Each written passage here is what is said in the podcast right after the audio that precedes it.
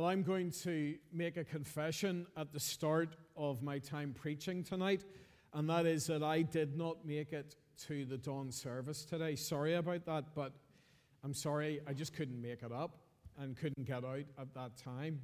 Blame it on a busy week or whatever else, but I know that at least a couple of Connor people represented Connor, so well done to them getting up to Slemish in time for the service at half past six. But I do actually love that Easter dawn service. And one of the great things about living here in this beautiful part of the world, living in Northern Ireland, is that we have got some amazing locations for dawn services. For me, down through the years, dawn services up at Spelga in the Mournes, at Slemish, it would be hard to beat those locations as being the perfect backdrop for what we're doing at the beginning of Easter Day. And I do love Easter. I, I, I, like Easter because it doesn't have all of the hype of Christmas, all of the other stuff added in. I know there are Easter eggs and stuff like that, but essentially for us as a church, we can get down to the business of really thinking about what the Easter message is and the hope that it brings to us in our lives. And I especially love Easter Sunday. For me, it just feels like a brilliant opportunity to celebrate and to think about the resurrection of Jesus and what that means for us in our lives. But like any good thing, there is a danger that is attached. And the danger is that we then think about the resurrection as being something that is reserved for one day a year, one Sunday in the church calendar. And we only think about it then. And what we've been discovering over this last number of weeks is that the resurrection is far too important to consider and celebrate on only one Sunday in the year. And that's why this year we have taken time on that approach to Easter to consider Paul's teaching on resurrection in 1 Corinthians chapter 15, we have been discovering that the resurrection lies right at the heart of the gospel, and it is the foundation of our hope as Christians in what seems to be such a hopeless world. So I would invite you to turn with me one more time in this series to 1 Corinthians chapter 15.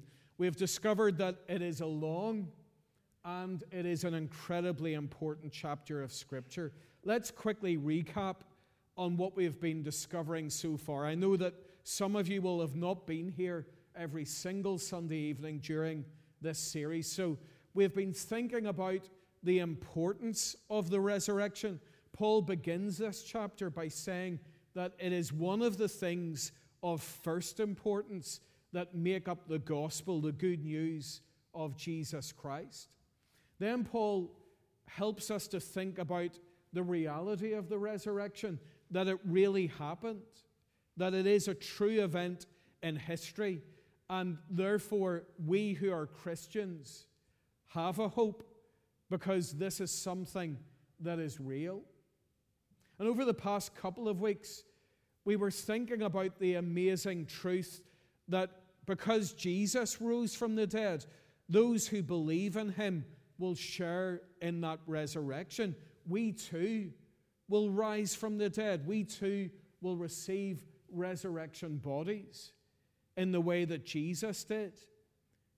And tonight we want to think about the impact that this has on our lives. We started to think about that in the course of our study last week, but we want to think about what the resurrection should mean for us and do for us in our lives every single day.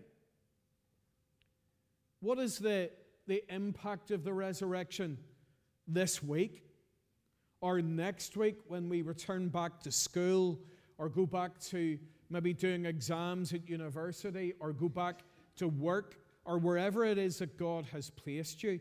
And it can probably be summed up like this that the, the resurrection should lead to believers having a transformed attitude to death and a transformed way of living. That's the best way to summarize how the resurrection should impact our lives day by day. But more of that in a moment. Before we come to that, let's think a bit more about what we were considering last week as we looked at the second half of this chapter. And we started to get into some specifics on how we will share in the resurrection of Jesus. That at the final resurrection, those who have died in Christ will receive resurrection bodies like his. And Paul tells us that our resurrection body will have similarities with the body that we now have. But he also tells us that our resurrection body will be markedly different.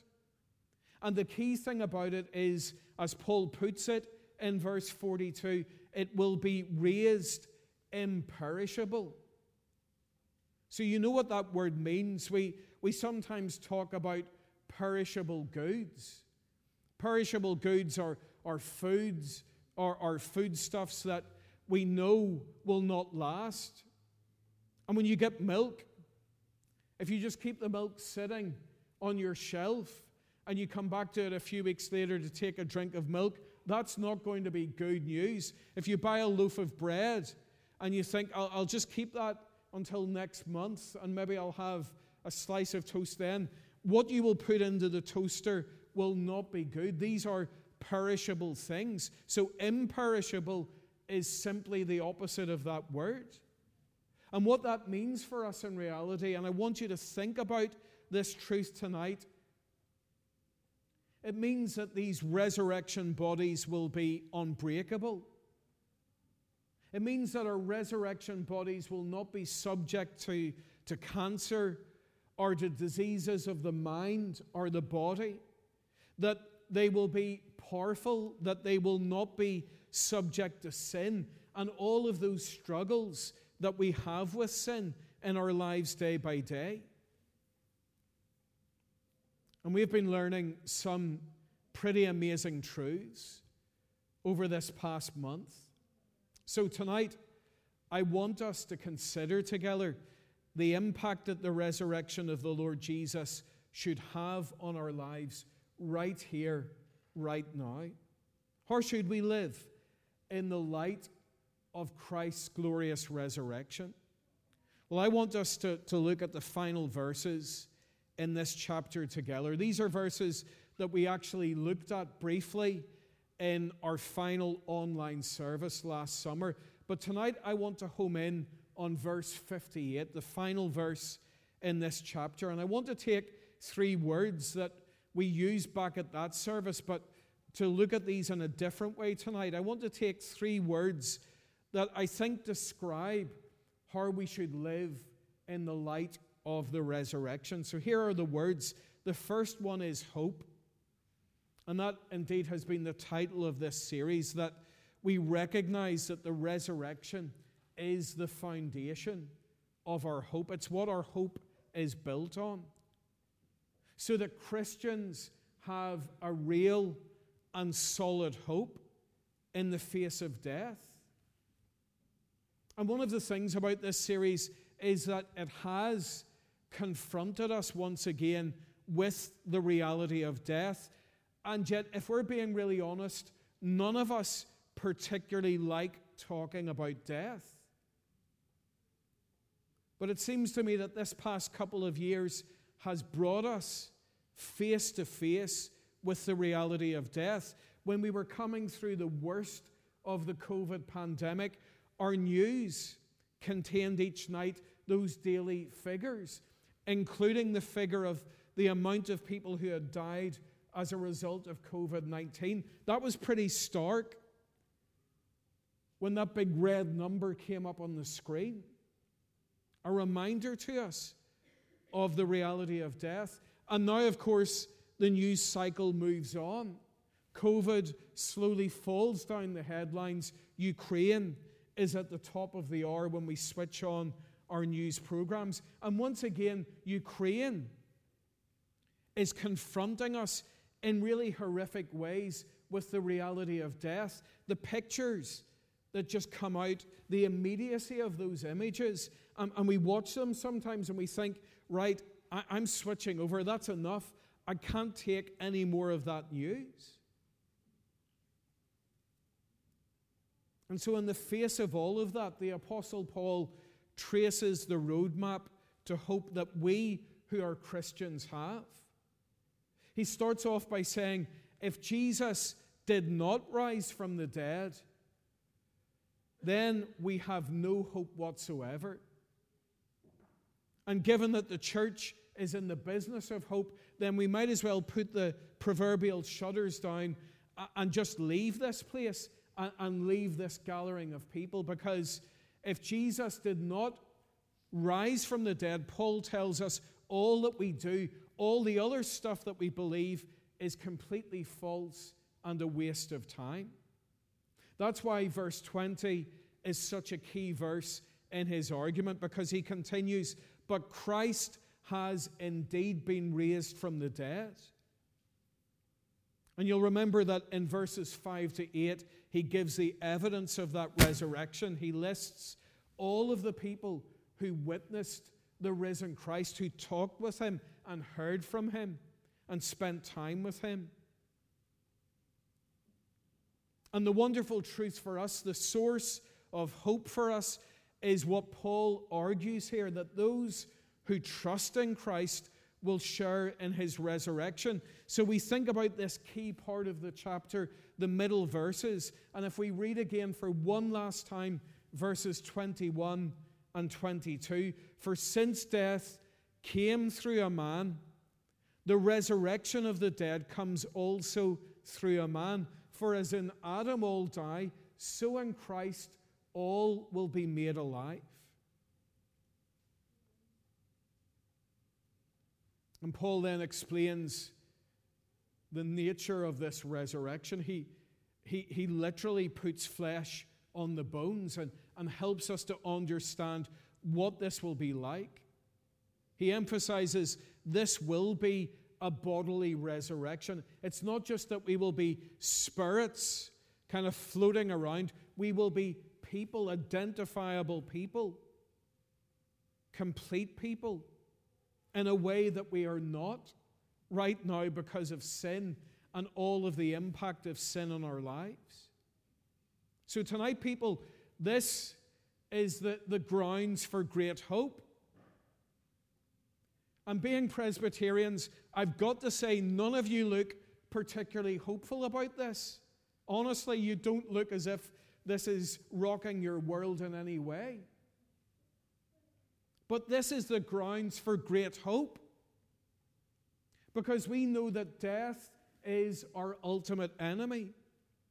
Death goes against what creation achieved. And, and God made us, and he, he made us to be in fellowship, and that was a permanent arrangement. And sin brought about an end to that, and death ends things. Death separates us. That's why we fear death so much. But if we go right down to verse 55, and these words that Paul paraphrases from the prophet Hosea, where the question is asked, Where, O death, is your victory? Where, O death, is your sting? And that seems like a remarkable question because we, we say, Well, we know exactly what the sting of death is. And there are people who are experiencing that sting of death and the sorrow that it brings to people's lives. But our victory is found in Jesus, so that in verse 57, Paul continues Thanks be to God, He gives us the victory through our Lord Jesus Christ. But what difference does this really make? Humanists like Ricky Gervais would argue well, I don't need some promise of life beyond this life to live a good life now. Why would I need that? I choose to be kind and compassionate because I want to make this life count. But you see that argument? It is so fragile. And you quickly see with humanists how that begins to disintegrate. For us who are believers in Christ, the hope of the resurrection gives us a real sense of purpose. Because we know that what we do here and now counts for eternity.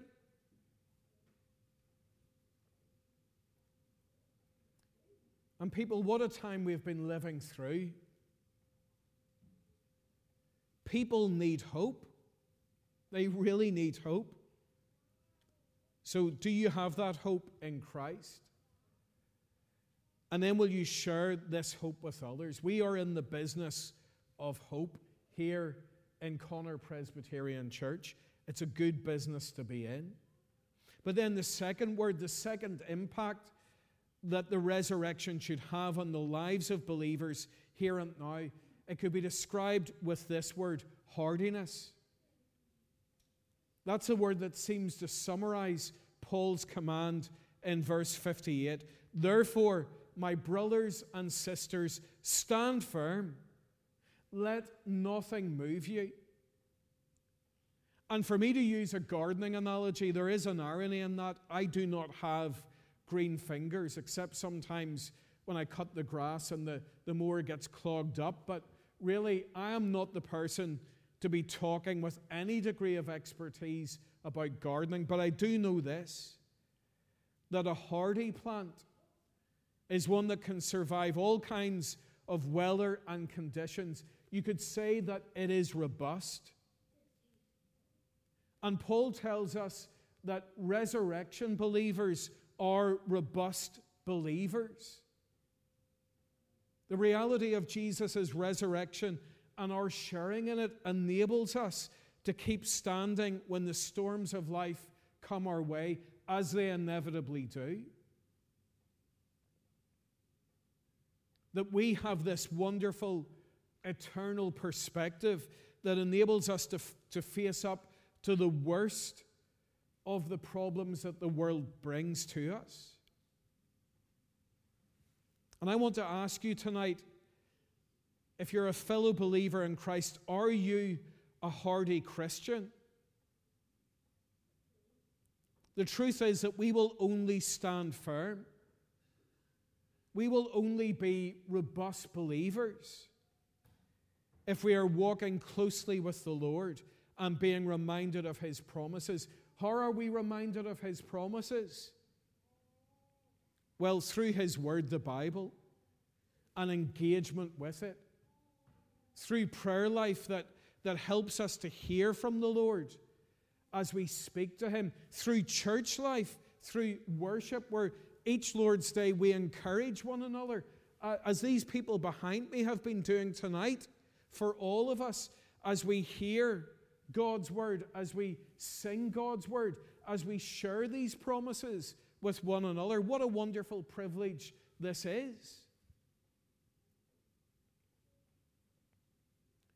This is what the resurrection does it gives God's people hope, it makes us hardy followers of Jesus. And the final implication, the final result, should be hard work. But someone once said of Christians, they are so heavenly minded, they are of no earthly use.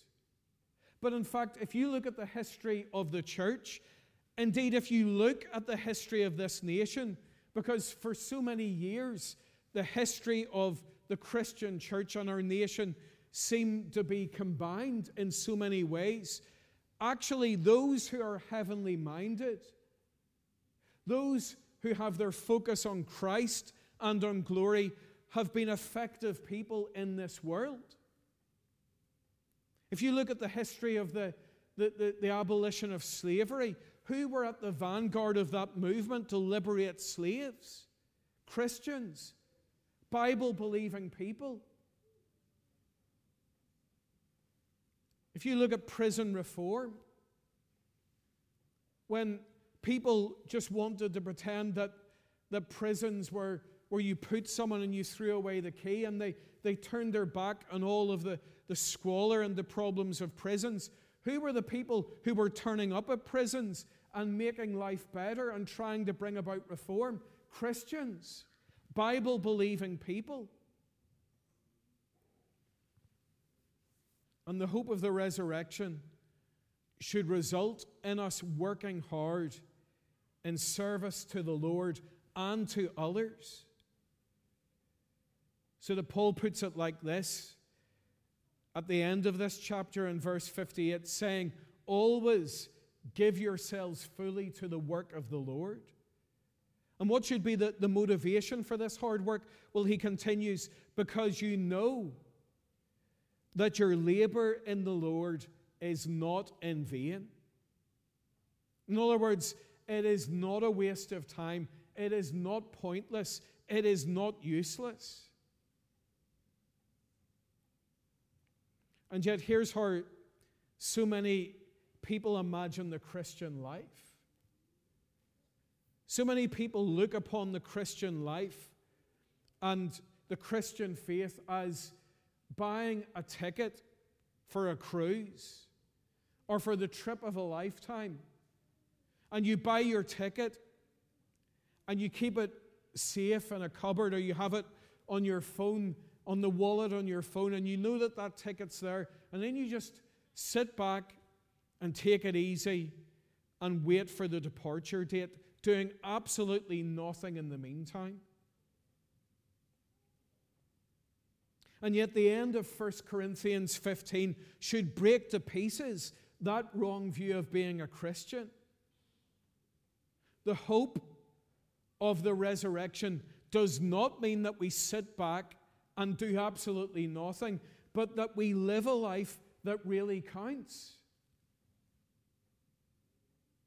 And I want you to notice a really important thing in verse 58 because this is key. Do you see that Paul says in that verse, your labor in the Lord, not your labor for the Lord? And there is an important distinction. It is such a reminder to us of the gospel of grace that salvation, that God's favor is not earned through service. Because if we think that, we will, we will just do ourselves in with with work and with service and thinking, I must do enough. I must try and measure up. I must try and get somehow the love of God. That's not what the gospel is all about. But service to the Lord is such a great way of showing our gratitude for the salvation that He gives us by His grace through faith in His Son, the Lord Jesus Christ. So, are you a resurrection believer? Do you trust that Christ's death brings forgiveness and peace with God and that he rose again? Do you believe that you will share in the resurrection?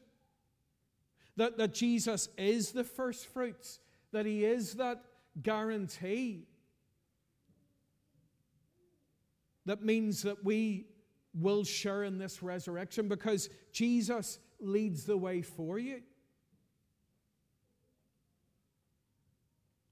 Are you living with hope? Are you a hardy Christian so that nothing will move you? Are you working hard, laboring in the Lord? And I reckon that last question is a key one. As we have arrived at the end of our journey back to normal church life, well, as normal as I think we're going to get for a while.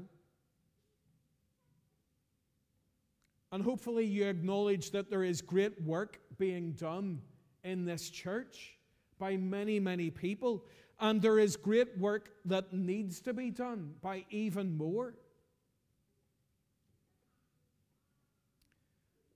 I saw on social media today some thoughts that the Christian writer Paul Tripp had shared about the resurrection. He had put up a few pictures that really summed up what the resurrection of Christ means to him and should mean to his fellow believers. And I love these, and I thought that they, they really fit in. I hope you can see those words, but I'll read them to you. So here are the three pictures that, that Paul Tripp put up. He said, The resurrection of Jesus Christ is why I get up in the morning. The resurrection of Jesus Christ is why I can sleep at night. Hope, peace. The resurrection of Jesus Christ is why I do what I do every day. And I think he just nicked my sermon totally because to me, that sums up what I've been trying to say tonight. But more importantly, it sums up what the Apostle Paul, what God's Word tells us right at the end of this incredible chapter. The resurrection, it's why we get up in the morning. It's what will get us up out of bed. Well, tomorrow's a different kind of Monday, but the Monday after that. It's what will enable some of us here tonight as I think about the circumstances that you live through, it will enable you to sleep in the midst of that pain and that sorrow and that uncertainty. And it's what gets us going here in the life of this place. It's why I do and why you do what we do every single day. Folks, the resurrection, it's far too important for just one Sunday a year. It should be at the forefront of our thoughts every single day. Jesus is risen. That is the foundation of our hope. That changes everything in our lives and in the life of this church. Amen.